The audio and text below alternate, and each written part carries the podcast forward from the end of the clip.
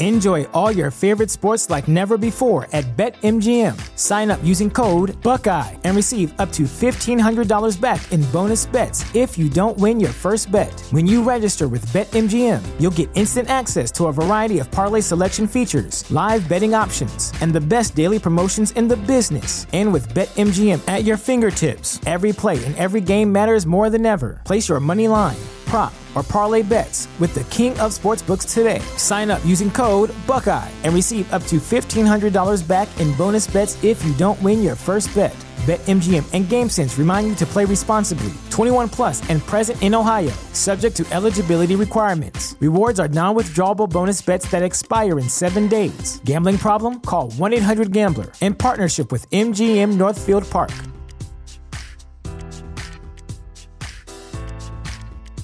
You know how to book flights and hotels. All you're missing is a tool to plan the travel experiences you'll have once you arrive. That's why you need Viator. Book guided tours, excursions, and more in one place. There are over 300,000 travel experiences to choose from, so you can find something for everyone. And Viator offers free cancellation and 24 7 customer support for worry free travel. Download the Viator app now and use code Viator10 for 10% off your first booking in the app. Find travel experiences for you. Do more with Viator.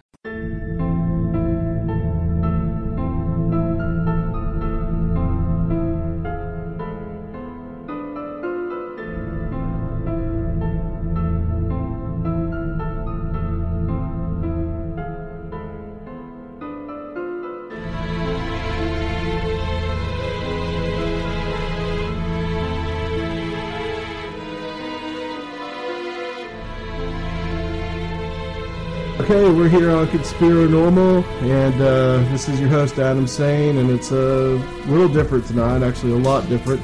Luke is not here. He has gotten himself yet another job uh, where he has to be there at uh, about 9 o'clock, uh, being a night watchman somewhere. So I, um, in this interview, was uh, coming on kind of late, so he's not was not able to make it tonight. But I have on the line, uh, you know, a guest, uh, Tim Kilkenny. Uh, he can kind of fill in, be kind of the, the host for the, the co-host for the night as well. Um, and uh, he is the host of a uh, great radio, great uh, podcast radio show called Revelations Radio News, which is on the Revelation, Revelations Radio Network. And uh, Tim is uh, really one of those guys that gets in there, digs deep. Uh, him and his host Andrew uh, Hoffman, who was on this show back last year in September. And I believe that's like episode 11 or 12, something like that. This is going to be episode 30. So it's been it's been a while since we've had Andrew on. But uh, just wanted to welcome Tim to the show. Thank you, thank you for that uh, welcome. I guess uh, in that, yeah, the, the kind words. I guess we try to look deep. Sometimes it feels like we're just uh, two guys joking about the current yeah. news stories and putting it out. well, I do. I enjoy the show, and you know, I enjoy the kind of like rapport that you and Andrew have, and I enjoy the sass and the, the sarcasm. and uh, Andrew usually inserting, uh, and yourself usually inserting things into articles that. Um, and I just wanted to ask you, kind of starting off, Tim. Um, you know, tell us about Revelations Radio News. You know, tell us about what kind of inspired you to do that project. You know, how did it all come together for you and Andrew? Well, I have to take the credit. I am the uh, the originator of the uh, awesome name Revelations Radio News, which is really, really yeah. creative, considering it was meant to be on the Revelations Radio Network. But um, yeah, no, it, we just put it on there as a news thing. Um, you know, I think that the Revelations Radio Network played a big role in both Andrew and my uh, lives in many different ways, kind of waking us up to not only uh, you know conspiracy and you know government sort of things and whatnot, and uh, kind of the spiritual side of things as well. And uh, you know, Andrew was a well, you, have already you've already talked to Andrew. I was um, I was just kind of asleep at the wheel, I guess. You know, kind of like as they as they say, when did you wake up? Um, You know, and I watched. I think it was Freedom to Fascism or something like that, followed by the Money Masters, and then just kind of started to realize that the world maybe wasn't what I thought, and uh, during that search, ran into uh, Frank Lordy and uh, Chris White, and uh, was kind of really influenced by the Revelations Radio Network. So, um, yeah, yeah, that kind of woke me up. And after a few years of, um, you know, digesting and consuming the uh, media, I just suddenly got an idea. You know, hey, maybe I should start uh, producing some. And I did a different show, whole, totally different kind of show called the Tim and Mike Show that was way more kind of spiritually based, and it was uh, just kind of about like average Christian walk. Not a lot yeah. of conspiracy, but just a little bit of uh, prayer. Just talking about you know your average day and being in the world, almost like a. It was almost like church for conspiracy minded, but sure. wasn't necessarily. We always cover conspiracy, you know. So yeah, it was. It's definitely a, a a weird or not weird. It's definitely just a, a, a unique show. If I had to classify it, um, I wouldn't be able to. It's it it was it was interesting, and uh, that went on for about a year and a half, sixty episodes, something like that. And uh, in the middle of that, uh, I just kind of got the idea. You know, I had already been doing this that podcast, but that one was kind of leaning more towards the spiritual side, prayer, uh, daily walk, and stuff. And I just felt like uh, I had some stuff to say about what was going on in the news, you know, as far as the conspiracies. And, you know, there's no sort shortage of people who call themselves conspiracy theorists out there and put out, uh, uh, what is it? They basically just uh, scare people. You know, it's like, oh my gosh, this is, you know, oh my god, it's time to panic. You know, this is buy some seeds yeah, exactly. exactly. Right. There's no shortage of that sort of stuff on YouTube and, and on the podcasts where it's just all fear, fear, fear. And I, I, wanted to take a more analytical view of it. And so naturally, I had met Andrew Hoffman at the uh, Last Days conference and a couple other times. I mean, he lives up here in the Northwest and whatnot. Um, I'm, I'm out of Seattle, just north of Seattle, and he's over there across the mountains in eastern Washington. But, um, you know, I just I thought, well, he's he's super analytical, and I just you know dropped him a line. Hey, here's what I'm thinking about doing. Would you be interested in doing it? I think it might be better to to go at it, you know, just a little bit, you know, from with uh, with two different people. That way we can have the the uh, dialogue back and forth and whatnot. And and he was like, yeah, I really want to. And I was shocked by that. I was like, oh, I thought he'd be too busy and stuff. But he had been, you know. Uh, putting off writing a book and, and just wasn't getting his stuff out there either. So we just decided to kind of team up and do it. And Revelations Radio News is definitely an exercise in growth in podcasting because when it started, it was uh, I didn't know anything about audio editing. You know, the first show, Tim and Mike show, was live, so it was just yeah. kind of recorded on TalkShoe, and that was it. And this one, uh, it's definitely if you want if you go back and listen to like the very first episode, uh, you know, I'm sure that there's you know horrible buzzing noises, and hey, maybe even last week's episode has horrible buzzing noises and bad audio, but you know, I'm I'm trying to move it along. I feel like uh, it's moving in a good direction and it's reaching new people. I guess it's it's it's kind of growing, uh, but it's still it's more has a really uh, loyal following than uh, super popular.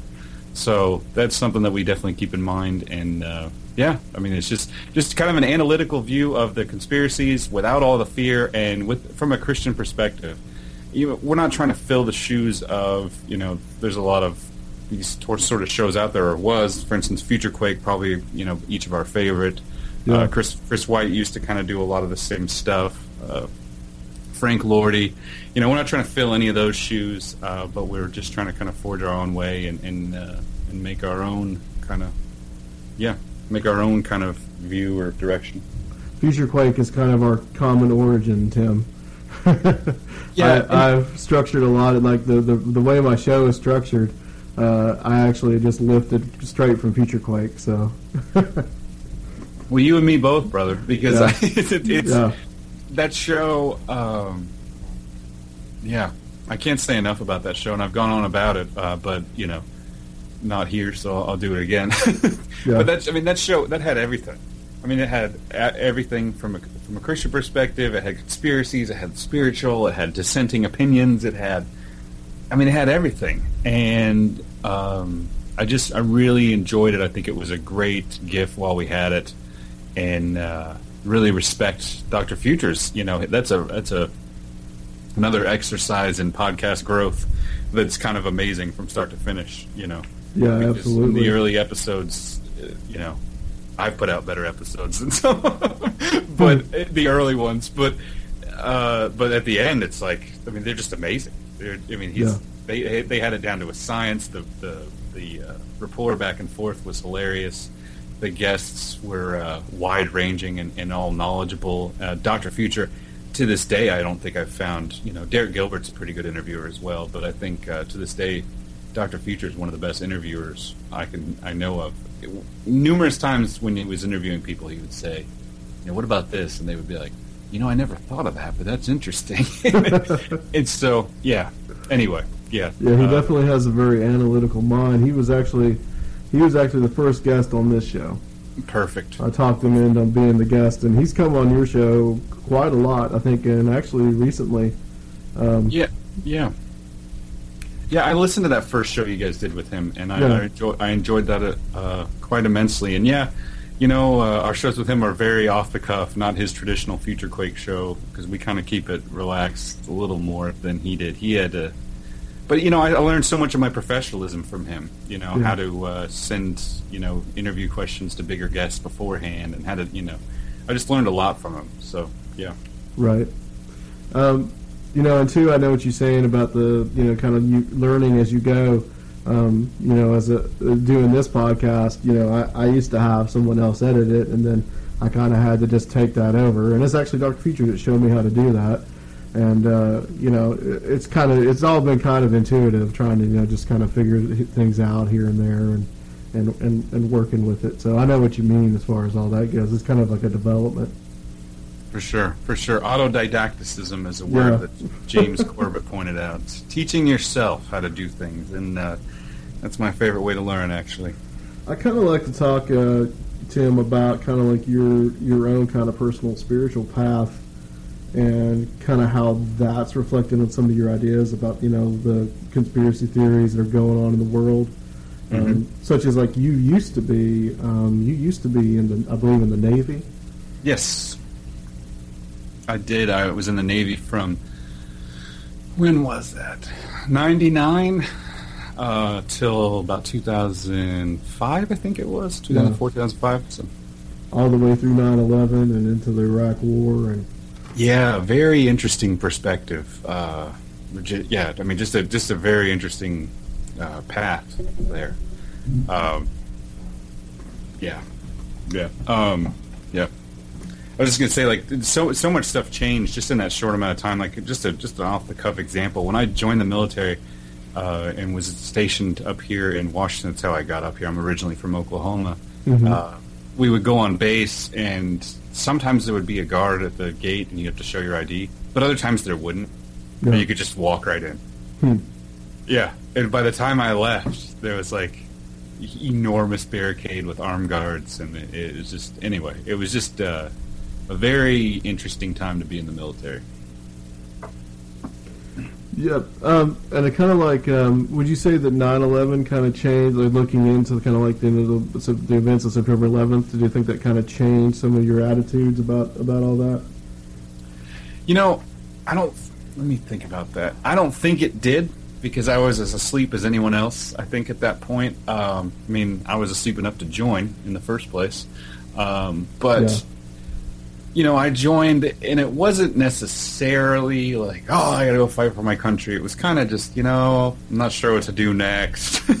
Need some money for college. You know, this Yeah. seems like a, a decent route. It's respectable. I can at least put off, you know, deciding what my career is going to be and then kind of joined up. And then, uh, you know, when 9/11 happened, um, I was on a base up here in Everett or in uh, in Washington here in Bremerton, in the shipyards, and we watched it all unfold on television. And, um, you know, I, I I was I bought it. You know, I, I pretty much just bought it. And, and Me uh, too. yeah, and just you know, hook, line, and sinker. That was what really, you know, happened, and uh, yeah, was uh, I don't know, trauma based, mind controlled through the whole traumatic event. Uh, it's kind of kind of conspiratorial, but I think that they're they've perfected. You know, I think uh, the media has perfected how to inflict trauma on the viewer. Sure. And, you know, they did a heck of a job there because I mean, it's it becomes months before even the most awake of us woke up. So, um, anyway, yeah. So that that all happened, and you know, it was like, what are we gonna do? You know, we're in the military. What are we gonna do? And it's like, we got to go get those guys. You know, we're gonna go get them. And it was it was. Uh, kind of scary looking back because it wasn't necessarily directed at anybody. Just like we got to do something, you know. And uh, yeah, so that's kind of where I was at that after the the whole 9/11 deal. Yeah, and you weren't one of the guys that kind of joined the military. You were already in it, you know, and I think it just made it even more that you were even more gung ho after that. Yeah, I tell very... you, I I had always kind of been with you know conspiracy theories and knowing that you know things like the JFK stuff and all that, and, it, and knowing that you know there was always some kind of evil element within the United States government or you know in the world. Uh, it, in, in 2001 was before I had become you know a Christian, and so I didn't have the kind of the same worldview that I have now.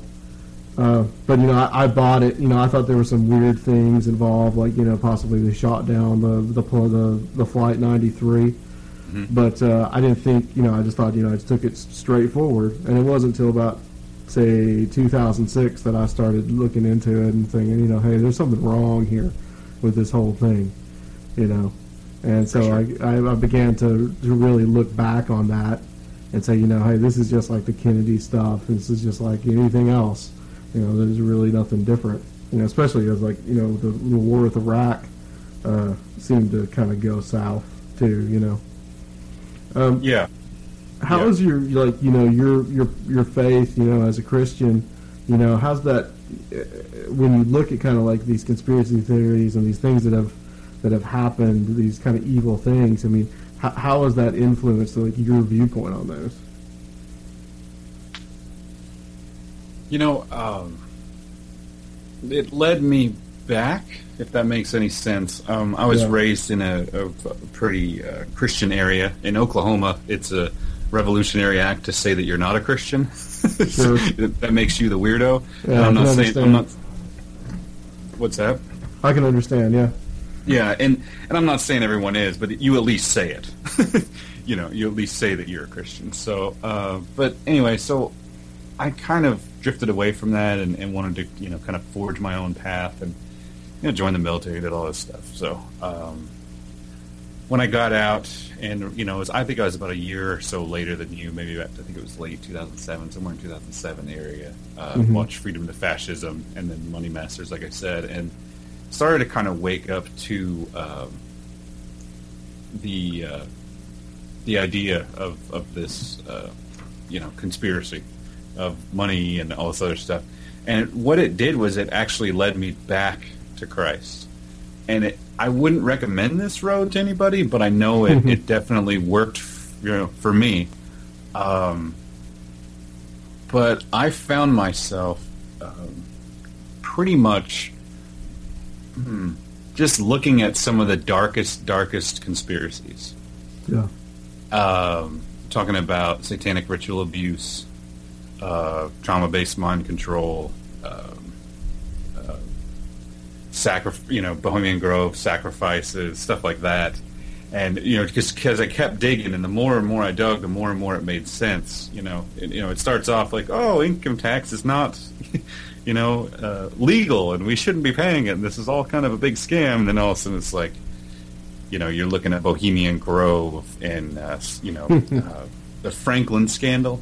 Yeah, the Franklin uh, cover up. Yeah. Yeah, the Franklin cover up is one of the formative ones for me for sure. I started to try and get to the bottom of that, and it's like it's it's it's filthy. I mean, it's hard to even repeat what you know what, what happens in a, in a cover up in a situation like that, and you know it's kind of funny. Uh, I think that uh, I started to kind of have a dissociation, like a dissociation or a confusion about people can't be this evil, right? I mean, this is really, really evil. Uh, how can this possibly be? And I think at that point, it, it is actually very dangerous to kind of, or not dangerous, but at least uh, very possible to believe. Uh, you're going to laugh, but David Icke's version of reality. Yeah because the actions that these people take, uh, you know, with you know satanic ritual abuse, uh, abusing children. You know, I, I, actually just came out that the Jimmy Savile, over 350 more uh, people have come forward, or women have come forward in the the UK, saying that this pop star who died last year at 84, you know, had molested them at the BBC. Yeah, it's uh, amazing, isn't it? It's just, yeah, it's absolutely amazing. You're right. 350 and, more in a year at a very, very public institution. And it hardly gets any press here in the United States. No. Exactly. And so that's I mean that is evil. I mean that is yeah. really really evil. It's hard to comprehend how evil that is. And I was struggling with that that sort of thing. And and like I said, that's where David Icke almost makes some sense. You know, it, it, does kind of make some sense out of the situation. Like they're not even human; they're just like some sort of lizard people or something like that. And of course, it's ridiculous. I mean, it's absolutely ridiculous. But it's yeah. easier to believe than people are that bad. And so I thought, you know, it, I, I never went down the David Icke road, but like I said, I have a little sympathy for him because I could see how you'd go that way. But I really dug down to the point where I was disturbed. I mean, I think I looked at too much of this stuff.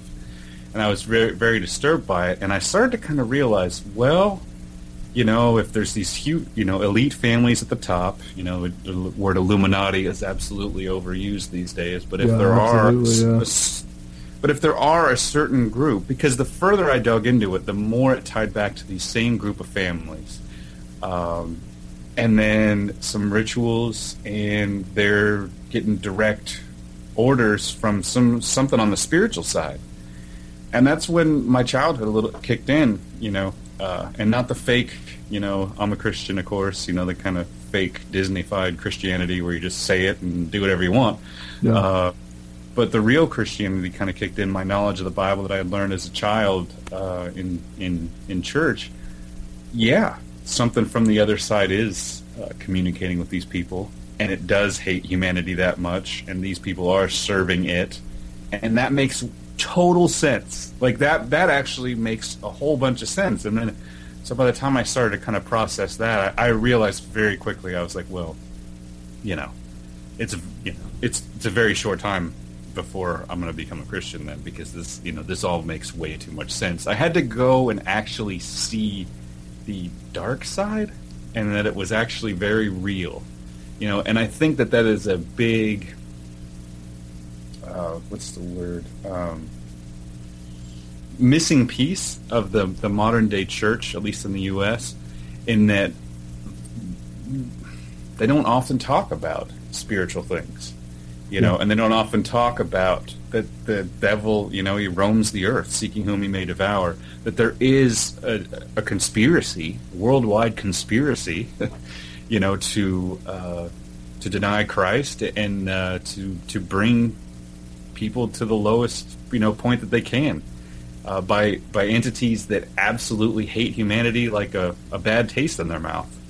And once I started to see conspiracy and see all of these uh, these these different conspiracies throughout uh, different aspects of life, from government to news to uh, you know these families to the banking elite to all this stuff and then to find out you know they're doing these rituals to communicating with another uh, spirit or communicating the spiritual realm. It's like oh yeah that, okay i get it. That makes sense you know and and i just kind of never turned back from there and uh, slowly kind of turned turned to christ for the answer. And uh, i didn't have you know a lot of people have a conversion experience where the you know they'll just say a prayer or whatever and it'll be a real turning point.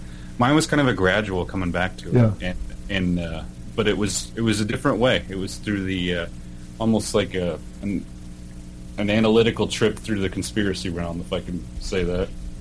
I'd have to say you know, it was kind of the same way for me as far as like my you know me becoming a Christian was it was a gradual thing. You know, I just gradually had to you know uh, kind of figure things out for myself. Um, and it's interesting that you bring up David Icke in that because he's kind of him and a few other people, you know, our common friend uh, Chris White, you know, talks about how those guys are kind of just kind of another system of control.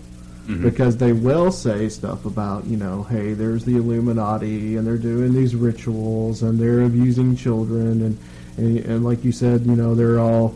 Uh, David Icke talks about the reptilians and all this, and and um, but at the same time, then he'll say something like, "Well, you know, I'm God, and hey, you guys are God," and you know, just kind of bringing this kind of old Gnosticism into the mix.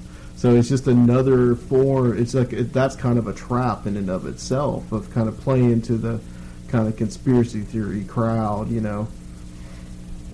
Yeah, I mean, you know, they say it all. You know, it's kind of an overused metaphor, but yeah, rat rat poison's ninety eight percent good.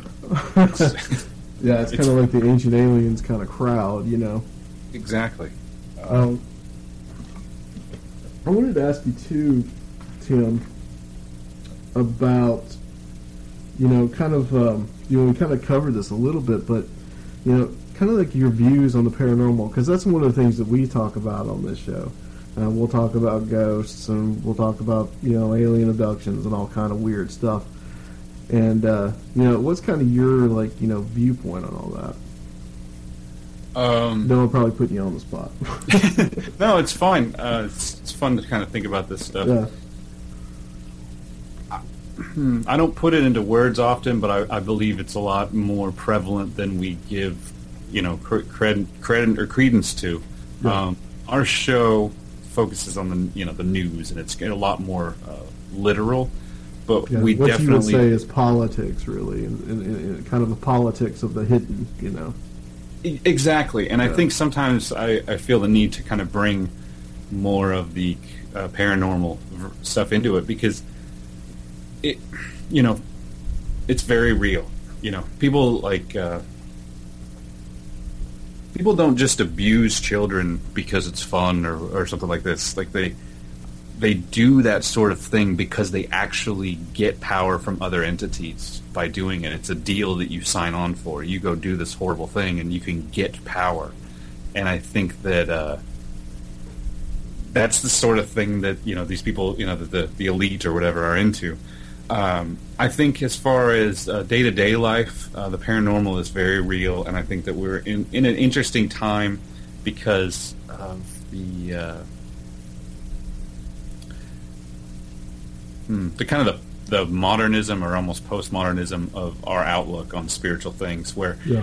if you you know you'd look back at like the Dark Ages or whatever, like what is it, the nine to the twelve hundreds or something like that. But if you took a villager, you know, some small, you know, you know. Uh, common member of society in the UK, for instance, or in England, and brought them and showed them life here, and showed them like a movie, you know, or like a music video or whatever, hmm. they would immediately point out that's evil because they knew, right? Because they knew that these symbols were bad, you know, that these yeah. things were bad, that that that you're conjuring up uh, spirits, you know, with the with your uh, your uh, uh, shirt or whatever. You know, it's got all these like you know different signs on it or whatever. They knew then. You know, they knew.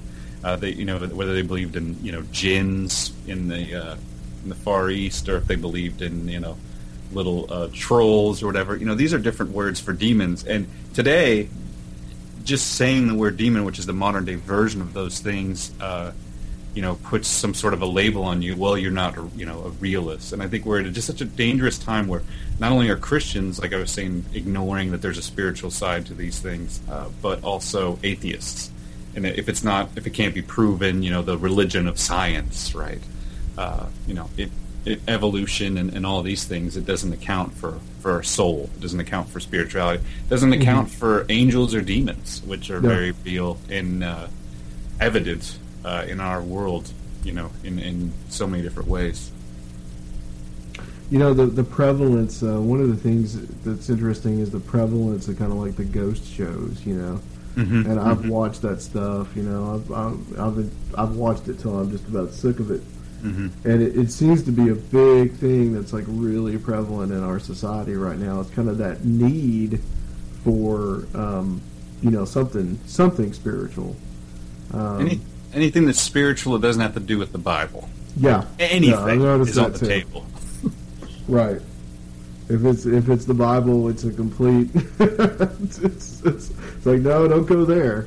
No. You know, but I mean, you are right when you say that. Uh, you know, there is in in the churches too. You go in there and there's no real emphasis on anything um, supernatural.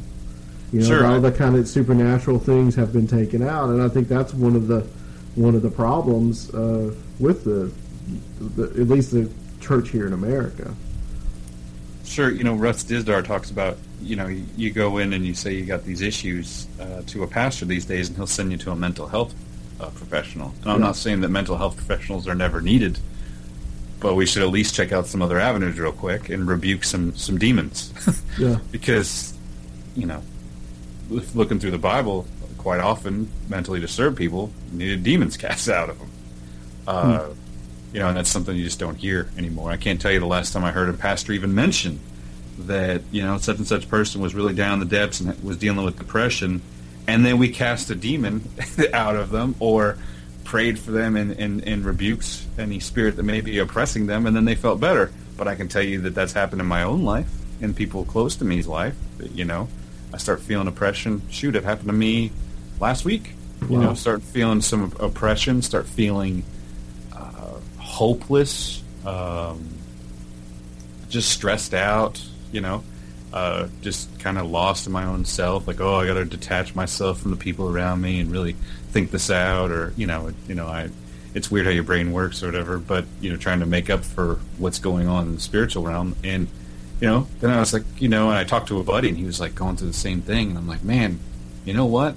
I, you know, we, we should check this out. You know, if we rebuke a demon and it's not there, then you know, we what do we waste like five minutes? You know, but if if we do and it's and it gets better, then we know, hey, you know, we were under, you know, and we did that. We, we prayed together and we we rebuked the the, uh, the demon that seemed to be bothering each of us, and we felt better almost immediately, yeah, and and not feel better like, oh, you know, it's a it's a like a, a weird, you know, indescribable feeling or anything like that. It's it's it's a presence. The Holy Spirit kind of came back and hey, you know, everything's gonna be all right, and and that uh, that reassurance, I guess, kind of came back. So I think that that sort of stuff is kind of ignored a little bit these days, and we need to to kind of focus more on it because you know what the atheists are. Yeah. the cons- the conspirator uh, conspiracy minded people are. You know the uh, the average person is. Well, I believe in. I won't ever believe in the Bible, but you know I believe in ghosts or I believe in uh, in any of these things like you're talking about. right. Yeah, I totally believe in aliens. And you know that that was the one thing for me, Tim. Uh, back, you know, when I when as I came into being a Christian, you know, I started believing all this weird kind of stuff. You know, I would believe in hey, you know, there's aliens and and there's all kinds of there's there's bases on Mars or whatever. You know, stupid stuff. Mm-hmm. And and and I started thinking to myself, you know, I believe in all this, but I don't believe that a guy could uh, be killed and then three Yeah. days later rise from the grave. Yeah. Like Yeah. you know, there's and it seemed to me there was a little bit of a cognitive dissonance for me, and that's kind of what started the ball rolling. I think it took four years to really kind of come to a real fruition, but you know, eventually I did. And Yeah. and I kind of wanted to address something too, you know, kind of leading into kind of more of a political um, avenue. You know, one of the things you guys talk about, and this was uh, prevalent on uh, Future Quake too, and it's on your show. It, there's a lot about kind of like there's there's criticism of kind of the the mainstream uh, evangelical church in America. You know, and uh, you know, what do you see some of those problems being? You know, that the kind of like that uh, we we we talked we kind of covered one where we talked about kind of the the spirit the spiritual stuff being kind of ignored, and I think there's another big problem which I think is kind of the support for well for basically war. You know, what do you see some of those those problems as being? Well, I had to. Uh, I had an interesting. How do I? Hmm. I'll talk about my friend. I had a friend that kind of came to Christ uh, a few years ago, and um, he did that. One of the main ways that he was able to do that was because he was able to kind of address the fact that all that he had seen uh, previously as being Christian, quote unquote, you know, like voting Republican and uh, you know being pro George Bush and pro war in Iraq and all of those things. Um, in different conversations with him, I and maybe you know probably not probably. Definitely. The Holy Spirit. Were able to separate those things that don't have anything to do with Christianity from Christ Himself, and then he was able to say, okay, I can accept this, and he kind of became a Christian. And I think that the uh, mainstream Christian society uh, in our country has co-signed itself onto the Stars and Stripes uh, in a way that is more detrimental to the gospel than um, almost anything else I can think of. And I, I, I know that may sound like an extreme statement, but uh, in our age group, I'm talking, I mean, I'm 30, how old am I? 31, 32? Um, you know, anybody under there, uh, and probably right around there, and um, it's going to say that it has that view, you know, has that view that Christians are, are these pro-war, pro-state, pro state, pro gay bashing and and, yeah. and it just it just uh, it's disgusting. It's disgusting, and it's what turned me off to Christianity as as a as a an adolescent, where I just said, you know, I've had enough of all this. this is ridiculous. Yeah. And it wasn't until I was able to, in my own head, separate uh, that and that caricature of Christianity from um, from Christ Himself. You know that I was able to uh, to really move forward um, and and kind of turn to Him. You know, and, and I think that that's been shown in a few documentaries, a couple I can think of offhand, but just like uh, one of them, I think, is "Lord Save Us from Your Followers," and a couple that are like that, where they're kind of aimed at the uh, non-Christian or Christian, and it just talks about how if you one of the uh, thing, things that they did in that uh, documentary that was really uh, enlightening was they would interview people on the street, and like zero out of a hundred people said that they didn't like Jesus.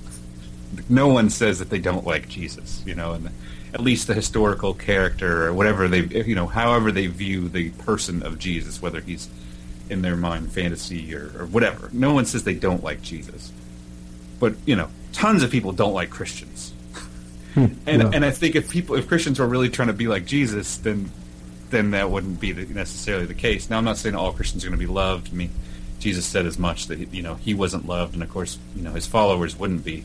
But I think that the uh, the mainstream evangelical church has signed itself onto the stars and stripes in a patriotic sense that's absolutely despicable and disgusting, and I I can't stand it and uh, that's I guess what our show is. Uh, I hope is a testament to.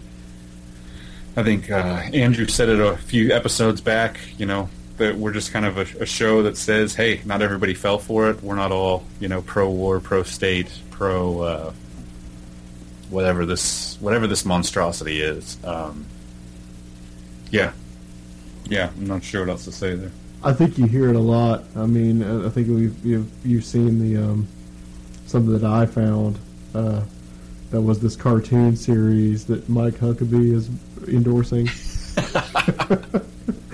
and it, it's even to the point. I mean, that's just kind of a silly thing, but it's to the point where like history just gets rewritten to say, you know, all of our great leaders have all been Christians, and you know, Thomas Jefferson and George Washington and John Adams. When there's a lot of proof to say that those guys probably really wanted what you would consider at least mainstream Christian.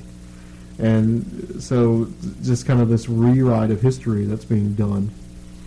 Um, yeah, by charlatans like David yeah, Bart, you know, right. people who are just out to uh, pad their own pocketbook. Guys like Glenn Beck, yeah. you know, who are making what is he, his new deal that he got for his networks like a hundred million dollars a year he's out there talking about, oh, we got to get back to God and we got to get our countries in for. I mean, he's yeah. So, anyway, uh, the, we got to get that heathen Obama out of the White House. Yeah, the, the, closet, the closet Muslim, and the and the intellect. You know, we've lost the, the ability to be intellectual, or not the ability, or I don't know. We've uh, we don't we. Ah, mainstream Christianity in America has got a lot of problems. Um, yeah. and, and, one of them is we don't exercise. You know, I think William Lane Craig is a great example of somebody who's taking on the intellectual world. You know, with Christianity, Chris White is another great example. He's trying to take on an intellectual view, you know, of Christianity. But you know, a lot of the uh, the rest of Christianity, at least in the U.S., has uh, kind of signed on to, you know, confusing what faith and uh, and uh, and logical thinking are, and that yeah. yes, we believe in Christ that He's going to save us through faith. You know, we have faith in that, uh, but it's not like blind faith. There's a lot of evidence to support the Bible and and what's in it, and I think that you know we so often times as a group anyway. Um, you know, and maybe I shouldn't bash it so much. I mean, I'm part of it, so I need to try and do the best that I can to kind of spread salt and light in my area. But um, yeah, we just kind of look at the. Uh, it gets lost in faith, in that instead of thinking through logically, what is patriotism? What is going to another country and bombing the heck out of them? What does a drone strike really mean? What does double tap actually mean? What does you know, 100 people in Guantanamo Bay who are on, you know, uh, hunger strike right now who have been found to be not guilty still there. What do those things mean and why aren't, you know, why don't we care? Why are we just waving the flag and, you know, talking about rah, rah, rah? You know, it's, it's, in a way, it's not only just Christianity in mainstream, but it's just American public as a whole, yeah. you know, and it's, it's just kind of been, the line has been blurred where it's like, you know, Memorial Day, what's Memorial Day? well, it's supposed to be a celebration of the dead people who have died in war previously, but now it's like wave your flag even higher and support your troops, whatever that means. Yeah, and meanwhile, uh, I think that's a I think that's a good segue into something that you've been talking about is uh, Thomas Young, yeah, um, the wounded soldier that uh, I don't know the, the, updates on him actually and what has happened, but uh, you kind of go over that. I mean, I think he's someone that is indicative of someone that uh, uh, you know here's this guy he's pretty much about to die and he's completely just um, disgusted with Christianity because of what he sees as the connection to you know George W. Bush and going to war, and and I think he's a he's a perfect case of just how you know someone can become completely disgusted or you know with it. Absolutely, Absolutely. Um, and for those that don't know, Thomas Young is a, a, a, veteran of the Iraq War. He joined just after September 11th. You know, those people attacked us. I'm going to go fight for my country. Yeah. Is immediately, or not immediately, but shortly thereafter, sent to Iraq. He didn't want to go to Iraq. He knew he wasn't going to go to. Uh, he didn't want to go to Iraq. He knew he wasn't going to go, to Afghanistan, but he didn't want to go to Iraq. But he did in order to serve his country, and uh, unfortunately, I think it was gosh, it's such a short time. I want to say a week, maybe a month into his his you know time in Iraq, he gets hit with uh, his his Humvee or Hummer got hit with a uh, a missile strike or some sort of car bombing or something like this, and he ends up paralyzed. So he comes home and gets in touch with a few anti-war people, joins Iraq Veterans Against the War, which I'm also a member of or whatever, and uh, you know gets in touch. A few people get in touch with him, maybe Phil Donahue, uh, and they go and make this this movie called Body of War. And it just talks about the negative effects of the Iraq War and uh, how he is coping with life being paralyzed. And uh, I haven't actually got a chance to view the movie, but uh, um, then from there, uh, things kind of take a turn for the worse. You know, they start to they start to really get bad for him. He had, uh, I think, a, a, stroke sometime last summer, and, and, has really just started to lose a lot of his motor functions and whatnot that that he had. Now, as I understand it, he was paralyzed from the legs down, but now he's starting to kind of lose even the function of his uh, upper torso. Right. And he's just degenerated, he, really.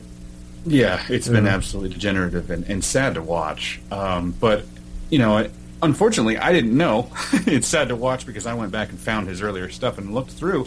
But I didn't learn about Thomas Young until just recently when he yeah. decided to write an open letter to President uh, or former President George Bush and Dick Cheney, calling them out for being war criminals and uh, talking about the Iraq War. Um, he did this on Democracy Now! at the same time that he announced that he was going to take himself off of uh, nourishment because he has to get food through a tube, feeding tube, and he was going to take himself off nourishment towards the end of May, beginning of June. Now here we are. I yeah. uh, I do have some updates on him. Um, I you know so anyway I, I, get I learn about this because I actually, we actually have a listener to Revelations Radio Network or Revelations Radio News who is a paralyzed Iraq war vet. and, you know, praise God, he, you know, reaches out to Thomas in a, in a video format and then, hey, send, sends me this uh, message, hey, I just did this. If you get a chance, please pray for this guy.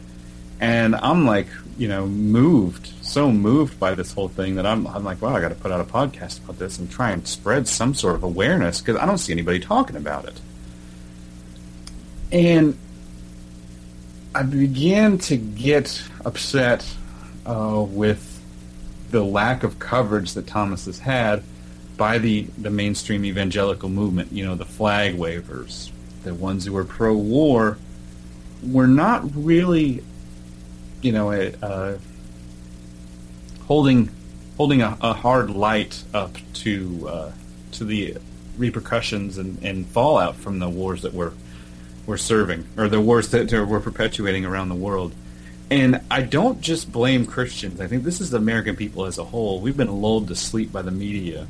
Yes, we have. Uh, But no one, not Christian or otherwise, is making a huge deal, other than Democracy Now, about Thomas Young you know, uh, on a day like Memorial Day, I think that we should remember Thomas Young. On a day, you know, so many days where I think that that that uh, you know he should be an issue. That that he should be talked about. That the, that the fallout from what's going on should be uh, discussed in open forums. But you know, it's it's it, we're called to do as much, you know, as Christians. You know, not only is the American public lulled to sleep, sleep, but why it's so much harder for me to, as a Christian to look around uh, at the other Christians around me. We're held to a higher uh, to a higher standard by Jesus' words himself. You know, look after the least of these. Look, you know, visit the sick, feed the homeless. You know, do these things.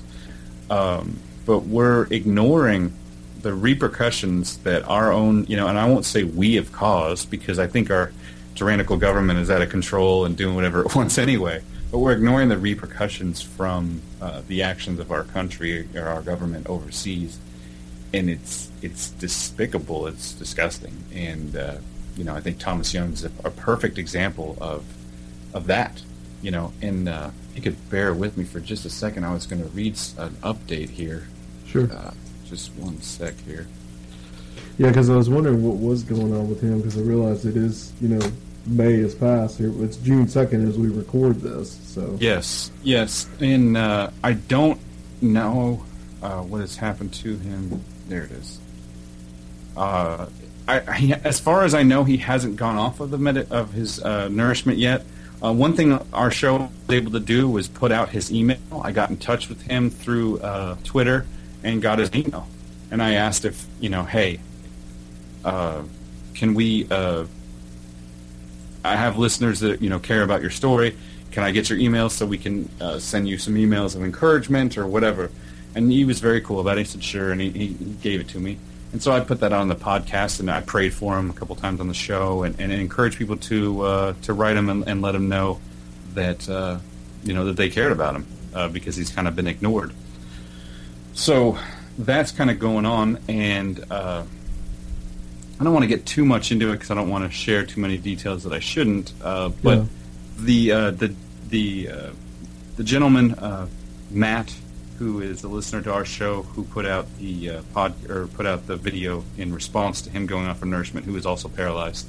Uh, Matt has actually got in touch with him and got a response and has started a dialogue about you know things that you know, I won't discuss here because I don't have permission, but he has actually uh, made some contact with him. I think a lot of the rest of us have sent emails and really haven't heard anything back, but um, I think that there's an interesting uh, little update here. Where is this?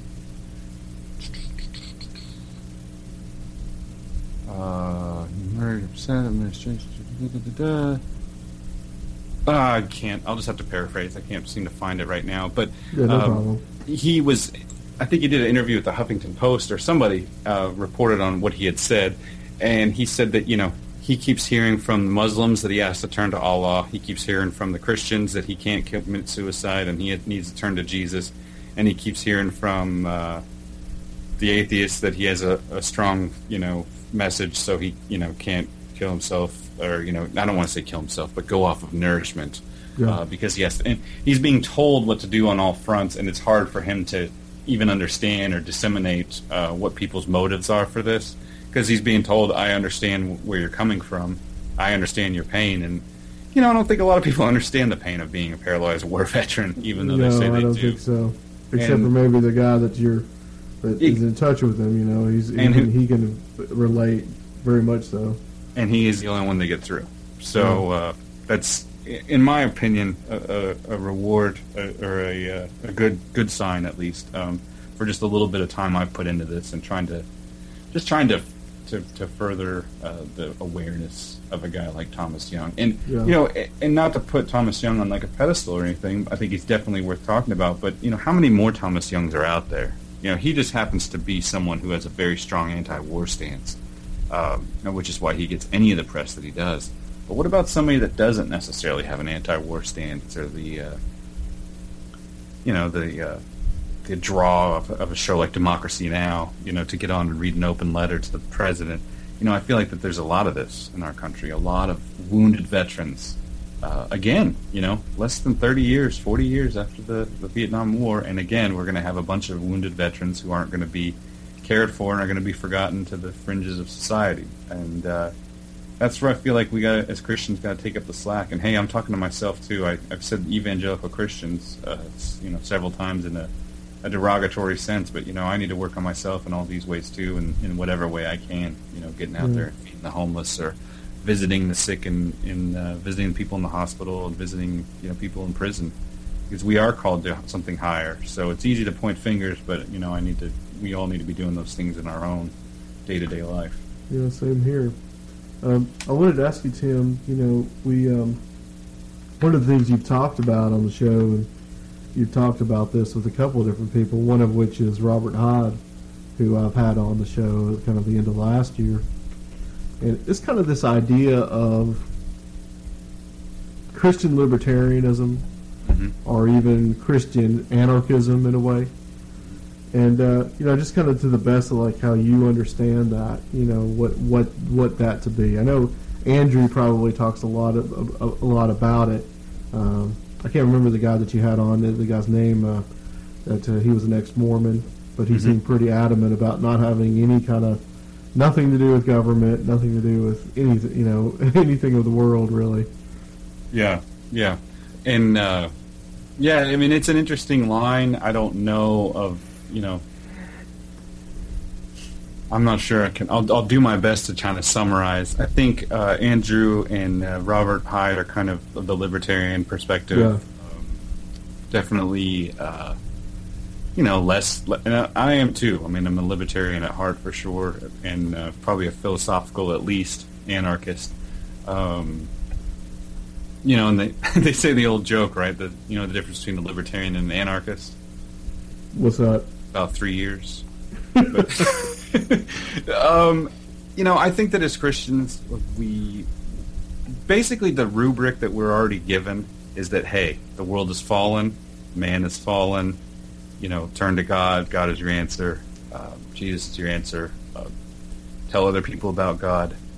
Um, live the live according to God. You know, and, and listening to Him and praying to Him and staying in, in, in constant contact and and uh, prayer and, and whatnot with Him, and that's going to make your life immeasurably better. You know, way better than you know any ten you know ten step plan or, or whatever. Uh, it's not only going to make your life immeasurably better, but you're actually going to help other people in major ways. That's going to be way more uh, rewarding than uh, you know if you were to do it some other way or whatever. Uh, so what that tells me is that in a fallen world, that everyone's fallen, and that we're basically just trying to turn to God. So um, I've kind of been turned on to the idea of anarchism, and I, I of course thought that that was just uh, you know. Literally, the picture in my mind was a guy wearing a ski mask in the street throwing a Molotov cocktail. Right, right, right. Like, that, that's that's that's anarchism. But Throwing the no, trash can through a window. You know. E- exactly, but no, Yeah. it, tur- it turns out that there are many people who I consider to be, you know, far beyond my intellectual ability who uh, subscribe to this viewpoint. You know, for instance, like Lew Rockwell, uh, James Corbett, uh, Yeah. a couple of people uh, like that uh, that you know really do. Uh, what's an, what's another one is uh, oh shoot I forgot his name. He was on Future Quake several times. Will Grigg. Yeah, You know, Will Grigg. Will Grigg is another bit. Of, you know, he's an anarcho-capitalist. Uh, you know, there are many people who I can consider to be way, you know, intellectually superior to me, who subscribe to this. So I started to kind of look into it at first, thinking, "Oh, of course we need government. This is insane." But the more I kind of looked into it, the more I thought, you know, this actually makes sense in a very Christian way. Uh, that you know, the whole world has fallen, so therefore, why do we got people over anybody?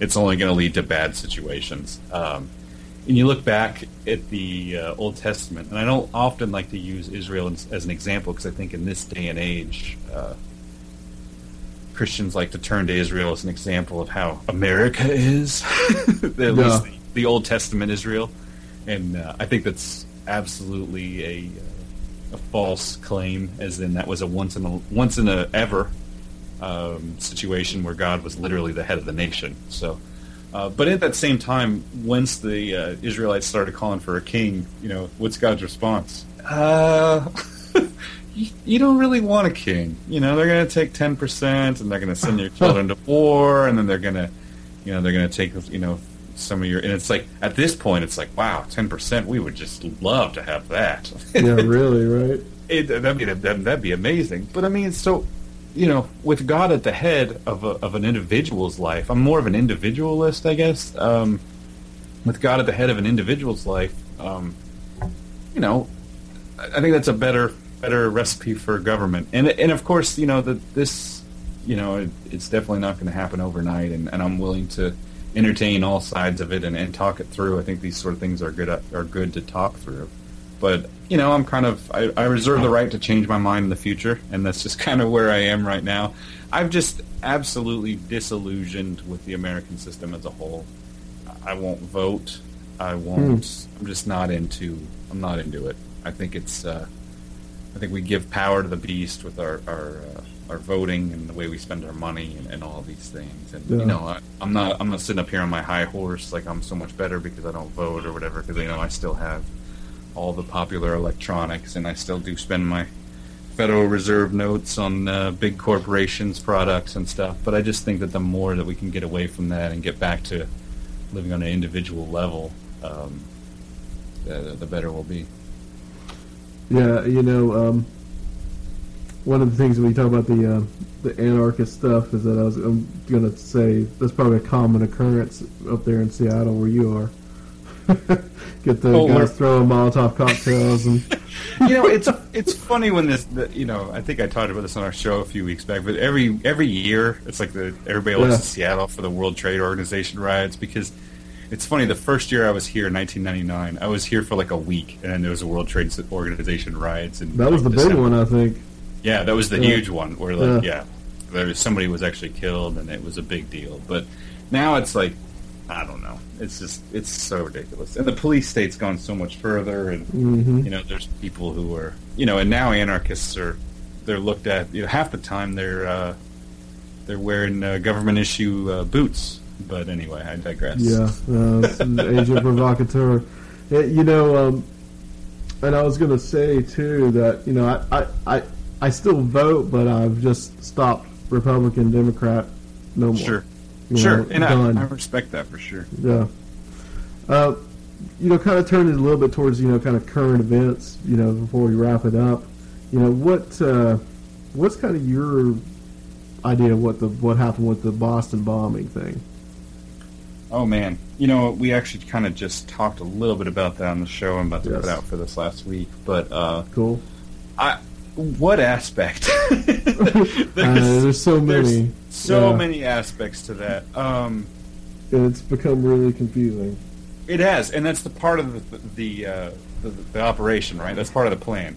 We, we'll put out like 50 different stories, 18 different directions, and then you know no no one will ever know what goes on except for now. I gotta wonder if Alex Jones wasn't part of it. Oh, you think so? How so? I don't know. I just maybe just somebody just throwing in some confusion well, because he was real quick to to just jump the gun on the false flag stuff. Yeah, yeah, yeah. That's, I guess that's true. but on the other hand, I'm with them. My default reaction to anything that happens is false flag because if you look Yeah. throughout history, it's you know it that's what it is the majority of the time. You know, from what's his name? Uh, was it Nero who burned Rome? Right, Nero. Yeah. Yeah, I mean, it, he burned it himself and blamed it on the Christians. I mean, it's you know, Right. so to have the default reaction, I don't blame him for that. But I, I think that there are so many different directions with this one. Number one, it's an absolute victory for the police state. They shut down Boston, totally Yeah. In, in a military city. style. What's that? Pretty good sized city. pretty good sized city, and then that, that other you know town that was nearby or whatever made everyone go inside and then did house to house raids. I mean, if you were to put just you know s- secret police uh, uniforms on those guys, that was I mean, straight out of World War II. People looking for Jews. Yeah.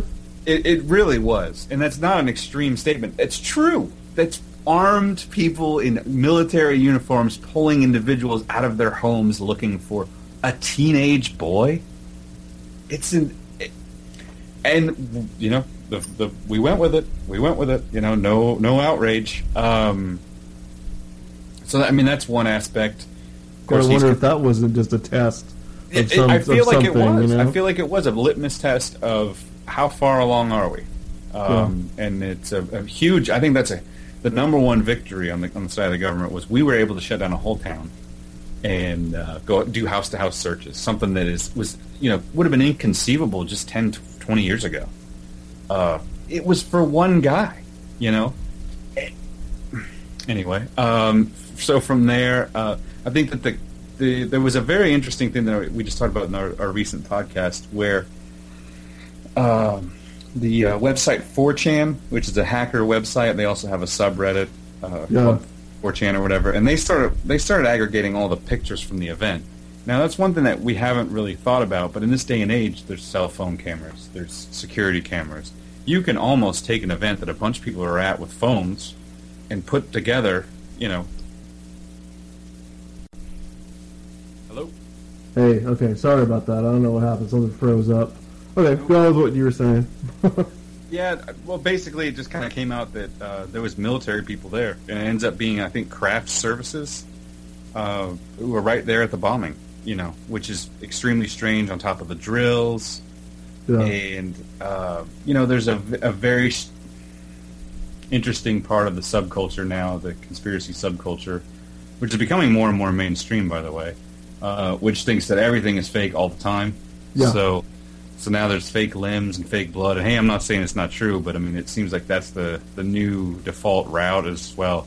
The whole thing's fake, and I think that that that uh, loses credibility with the mainstream when you start Yeah. to say, well, it was all you know, crisis actors and stuff like and, that. and that adds to the confusion. And the same thing happened with Sandy Hook. Exactly. See, I think there's plenty of dirty stuff that was going on with Sandy Hook, but that adds to the confusion when people were saying that the whole thing wasn't real. right. That's probably not the answer. It probably was a, a setup. Somebody else went in there and killed those kids, or he, the guy was mind controlled. Who knows? But then people were jumping to this extreme that the whole thing was just uh, was just not real at all. Sure. Yeah, and and where does that leave us? It's like then we it discredits us. You know, the thing about that is, it's like Yeah. we don't even have to make stuff up like it's all not real. Like there's enough admitted stuff to be mad. Right. Like there's right. enough stuff like on record in these people's personal memoirs and that come out in news stories and that have been admitted during interviews and everything else to be plenty mad. And when we turn to those things, it just kind of discredits the the idea of uh, skepticism.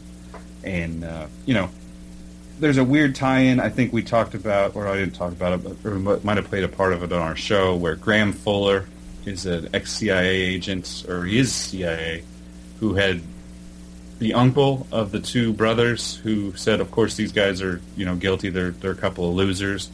Well, Graham Fuller's a CIA operative, and uh, the uncle at one point called his home the home that Graham Fuller lived in. He was married to Graham Fuller's daughter. Um, so that, you know that whole thing has some very deep CIA ties. Graham Fuller is also uh, someone who was uh, closely related to an imam who had like this twenty billion dollar account has opened up different radical Islam, uh, you know, mosques all over the world, and it, I don't want to say twenty billion. That's a lot. I think it was uh, twenty million, something like that. But there's a lot of ties in there with uh, with the CIA and these two brothers. You know, of course, the one is captured, you know, and and brought naked through the street and arrested. But then they said no, that wasn't him. And then they were like, well, then he got run over by his own brother. And then his brother gets, you know, captured, but he's conveniently shot in the throat, so he can't ever talk about what actually happened. And if you go back and watch, like uh, I went back and looked at the kid's Twitter feed, and it's like the the tweets that he was sending out. He's an amazing intelligence agent. If he had actually just committed the bombing and then sent some of the ones out he just sent out, like the guy, he sent out a tweet, you know, caught a lot of a lot of people out uh, looking for these bombers or whatever out there. Be safe, you know. Everybody stay care, you know, be careful, be safe. Mm-hmm. Uh, some of his friends, uh, we actually just read a story I think last week on our show. Um, one of his friends was killed. You know, he, he actually it was two years previous, but one of his friends was uh, talking to the FBI. He was, um, and then basically he said the FBI was coming over to his house and he thought they were going to kill him and he was like, "I have a weird feeling about this." And then the guy ends up dead. Six FBI agents come to the house, and sure enough, he they panicked when one little kid or twenty-something year old guy panics, and and uh, they shoot him, and it's just, uh, it's the thing about it is that I think that it's part of the game plan is to confuse everyone, and the the deeper issues are the ones that we need to start wrapping our head around.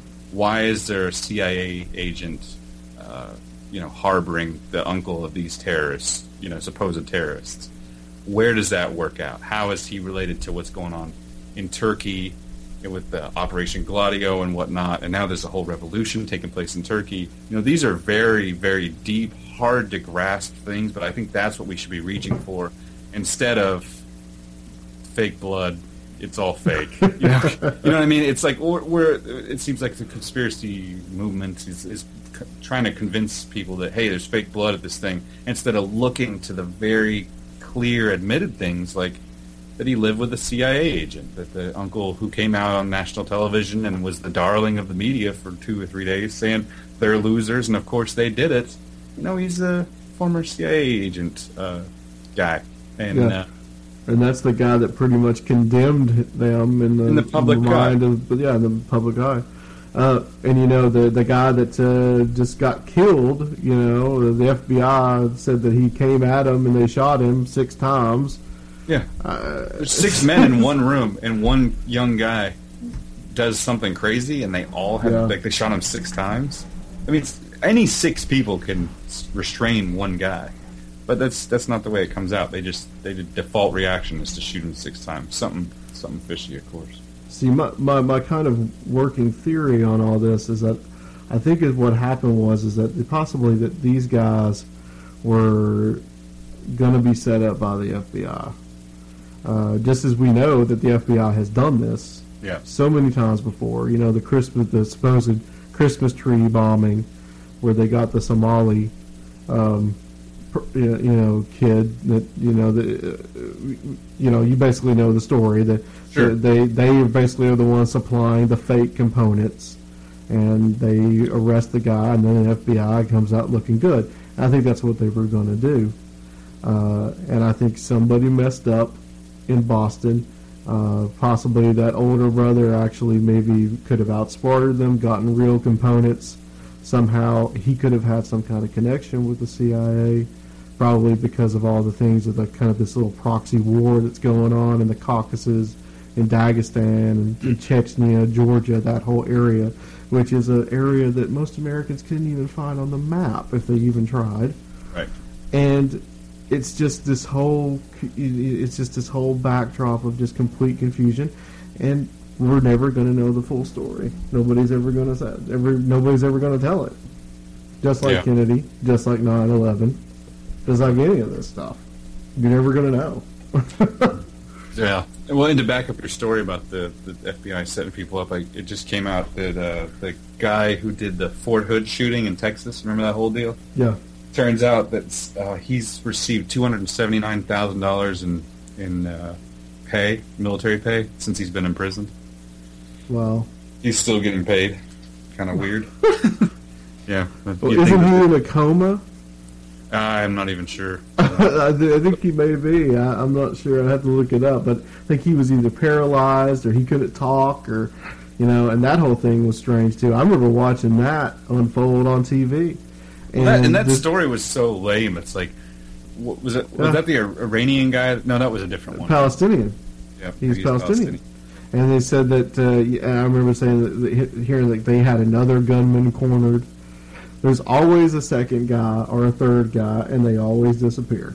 That's right. That's right. All It happened at Sandy Hook too, when the cops went out Yeah. out back, uh, two two or three policemen running to the back of the school with their with their guns drawn. You could see it on footage from a helicopter, and that guy gets put in a is yelling and screaming to parents, "I didn't do it! I didn't do it!" Gets put in the cop car. Don't hear anything about him. Some of the Who most, was he?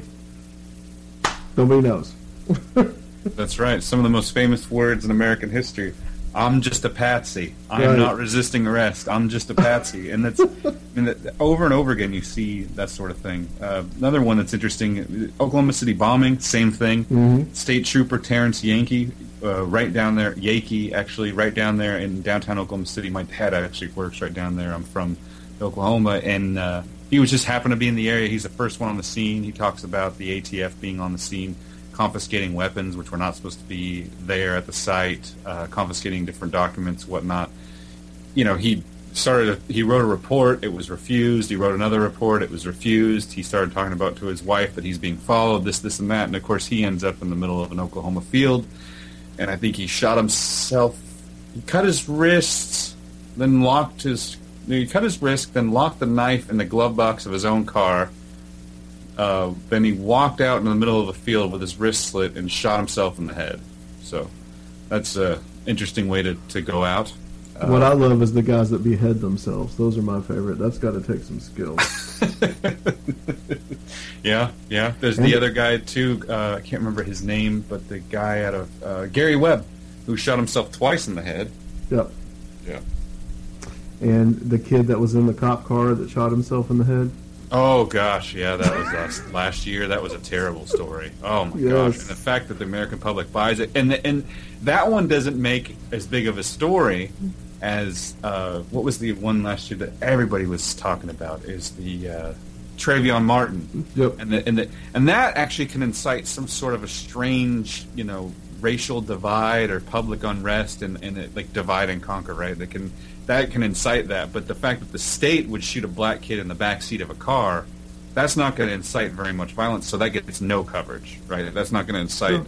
you know, uh, dissent. We don't want that dissent to be incited, you know, because that's the you. state being wrong. I watched this episode of um, a show called Missing, Mhm. and uh, it's one of those like Discovery Channel shows, you know, Mhm. true crime stuff. I actually love those shows. I'm a junkie for those. Yeah, me too. And there's uh, there was there was a policeman in Florida. I think it was somewhere. It was Tampa. Okay, he actually picks up this this this black guy, African American guy, who's actually from my hometown, Chattanooga. Actually picks him up. He's the last person seen with this with this kid before he goes missing. I say kid, but he's like a 26, 27 year old guy. Is the last person seen with him. Okay? A year before, he picked up a Hispanic gentleman, Mexican guy, probably a legal alien, picked him up, and that guy disappeared too. and they're interviewing the police, uh, the police chief or the, you know the internal affairs, and he's saying something like, "Well, we don't really have any reason to believe that anything you know strange happened. Two people disappear." in the cust in the, the, the this policeman the last person known to have seen him and he'd been already been caught making racial you know making racial slurs on the uh, uh, uh, recorded not to say that that's going to mean that he's necessarily going to kill somebody but i mean come on it's, unbelievable Well, you're yeah, you're starting to make arguments for anarchism. You better be careful. yeah, really, right? You, you, get a, you know, if you were to say a guy's not supposed to be able to come to your place of residence and kidnap you and take you away and force you to pay a bunch of money, you know, you would say that you know that's not you know you know that shouldn't be allowed. But at the same time, then an IRS officer, a policeman, you know, that's totally allowed because they have these costumes that they wear, and of course we got to obey that. So, right. But anyway, but anyway, thin blue, thin blue line, Tim. That's thin right. Blue line. That's right. Well, that that but that story is a good example, though. Of there's we, for some reason, uh, we hold uh, government officials to a different standard. You know, and, Yeah. and there's so many excuses now. Oh, it's you know, it's, you know, uh, there's a one recently. Guy, a 74 year old man shot in his garage. Uh, people showed up. Cops showed up. Uh, had been uh, called to a, a robbery in progress and showed up to the wrong house. Found a 74 year old man in the garage and shot him. It ended up being his own house. Now they told both stories that he feared for his life, that they feared for their life, and it was a mistake. But I don't understand. It it has to be one or the other. Either was a mistake or they feared for their lives. But anyway, they're not held to the same standards. Uh, they'll probably be suspended with pay and then uh, come back to work. That is the state being wrong, and we can't ever question that stuff. Well, you know, they're keeping, you know, the the Mary Jane off the street, and they're doing a good job of it, and just ridiculous. Sure, War, war on drugs has just uh, it's a war on a- your rights. Yeah, it's just been an excuse to to institute fascism, in my opinion. And to keep- get, people addicted, and then you just you you can just you bring the drugs in, and then you support the drug cartels in Mexico or in Colombia, and then you get everybody addicted on it, and then you crack down on it. The, the one one hand doesn't know what the right the other hand is doing. And you don't even have to look to the conspiracies that are involved in that to see what's really going on. You just have to look at family histories and look to you know the history of Yale, the history of Harvard. These schools were funded by uh, opium traders. You know, the drug war has been going on for thousands of years. You know, and it's it's just continuing. It's just now that it's supposedly illegal here, and and uh, you know you got big banks like HSBC admitting to laundering six hundred million dollars in drug money you know, it's, that's how they keep their power. The drug money is the power, you know, in the banking elite. You know, where the you know, uh, you know George Herbert Walker Bush and his dad, you know, uh, George Walker or was it Walker Bush? Um, you know, they Yeah, Prescott. they're yeah Prescott. Thank you very much. They're you know their whole family lineage going back. You know, they're drug runners. That's what they do. George Poppy Bush. See, you know, that's uh, another jo- inside joke. Inside joke for the you know for those of us that don't you know are on the inside. Um, yeah, it's and that, and that really is you know that for thousands of years that's how those families have maintained power, and now they've just been able to make it illegal here to drive up the price and to fight your you know fight against your rights to infringe it- on your rights. And you know, I, I- tell people this whenever they ask me something about this um, this kind of subject. I say, well, you know, hey, what did the guys do? The people Yale, you know, the, the, the kind of the elite of this country, you know, they made their money uh, through sometimes criminal means, like what you're talking about. They built schools, they built churches. You know, uh, I can't think of the guy's name because I'm drawing a blank, but the uh, big uh, Colombian drug lord in the 70s and 80s, Yeah, with Pablo Escobar. Pablo Escobar. Thank you. He, what did he do for his for his city when he was making his money? He built churches, he built schools.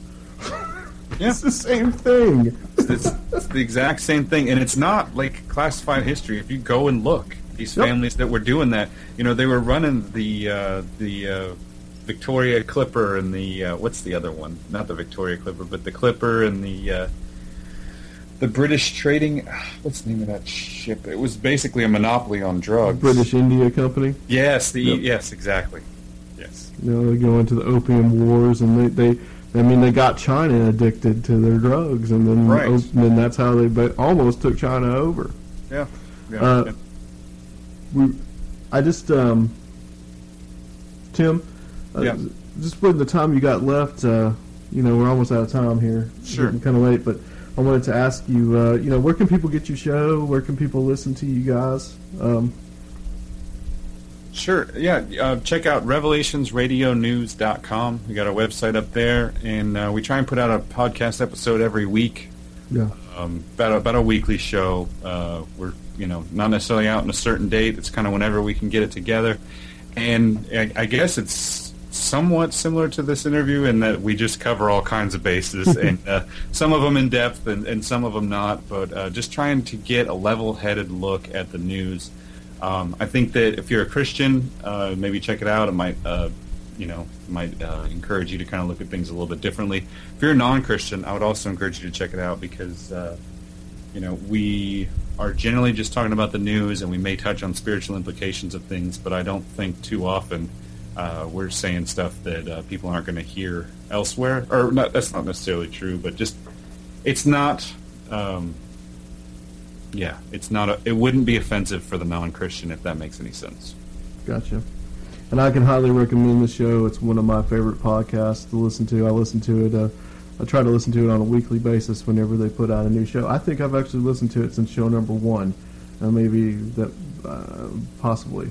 You're it the was, one. It was huh? it was pretty it was pretty early on, but just because the, you know, I, I I knew you know of you guys and um, uh, you know. yeah, we had, we had all Dr. met at one Future and all point, so that was cool. Yep. Well, Tim, I want to thank you for coming on. You know, you've been a great guest, and uh, stay on the line because I'm just going to close this section out. Uh, talk to you a little bit off air. But Well, thanks. Uh, Thanks again for having me on, and uh, keep up the good work. well, thank you so much, Tim. It means a lot coming from you. And uh, just uh, we're gonna, I'll just, I'm gonna come back with a little closeout, but uh, we'll, I'll be right back on Conspiranormal. Okay, I'm back on Conspiranormal, and uh, just real brief. I'm not gonna take too long with this.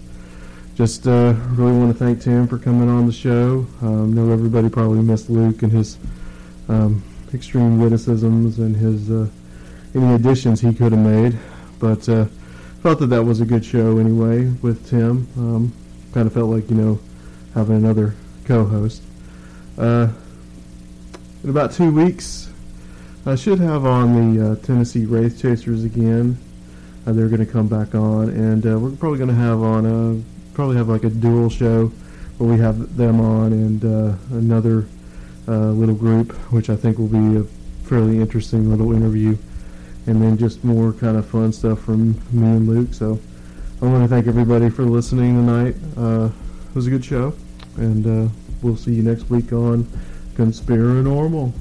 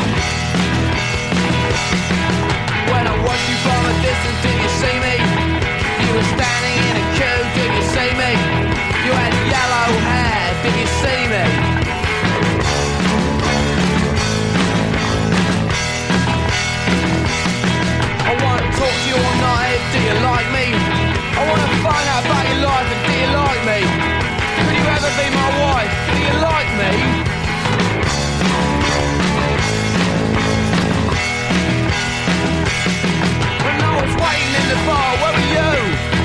When I was buying you a drink, where were you? When I was crying at home in bed, where were you?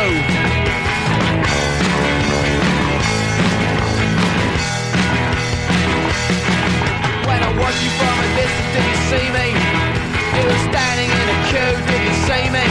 You had yellow hair, did you see me?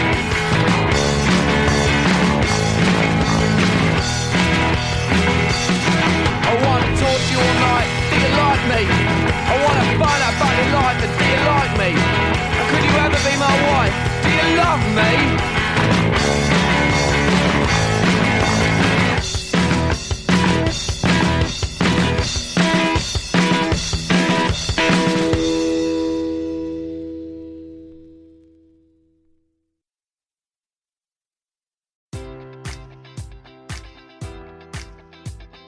Enjoy all your favorite sports like never before at BetMGM. Sign up using code Buckeye and receive up to $1,500 back in bonus bets if you don't win your first bet. When you register with BetMGM, you'll get instant access to a variety of parlay selection features, live betting options, and the best daily promotions in the business. And with BetMGM at your fingertips, every play and every game matters more than ever. Place your money line, prop, or parlay bets with the king of sportsbooks today. Sign up using code Buckeye and receive up to $1,500 back in bonus bets if you don't win your first bet.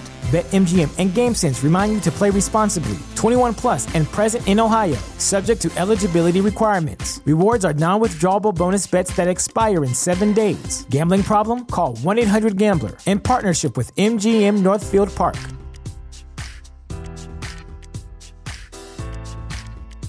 You know how to book flights and hotels. All you're missing is a tool to plan the travel experiences you'll have once you arrive. That's why you need Viator. Book guided tours, excursions, and more in one place. There are over 300,000 travel experiences to choose from, so you can find something for everyone. And Viator offers free cancellation and 24 7 customer support for worry free travel. Download the Viator app now and use code Viator10 for 10% off your first booking in the app. Find travel experiences for you. Do more with Viator.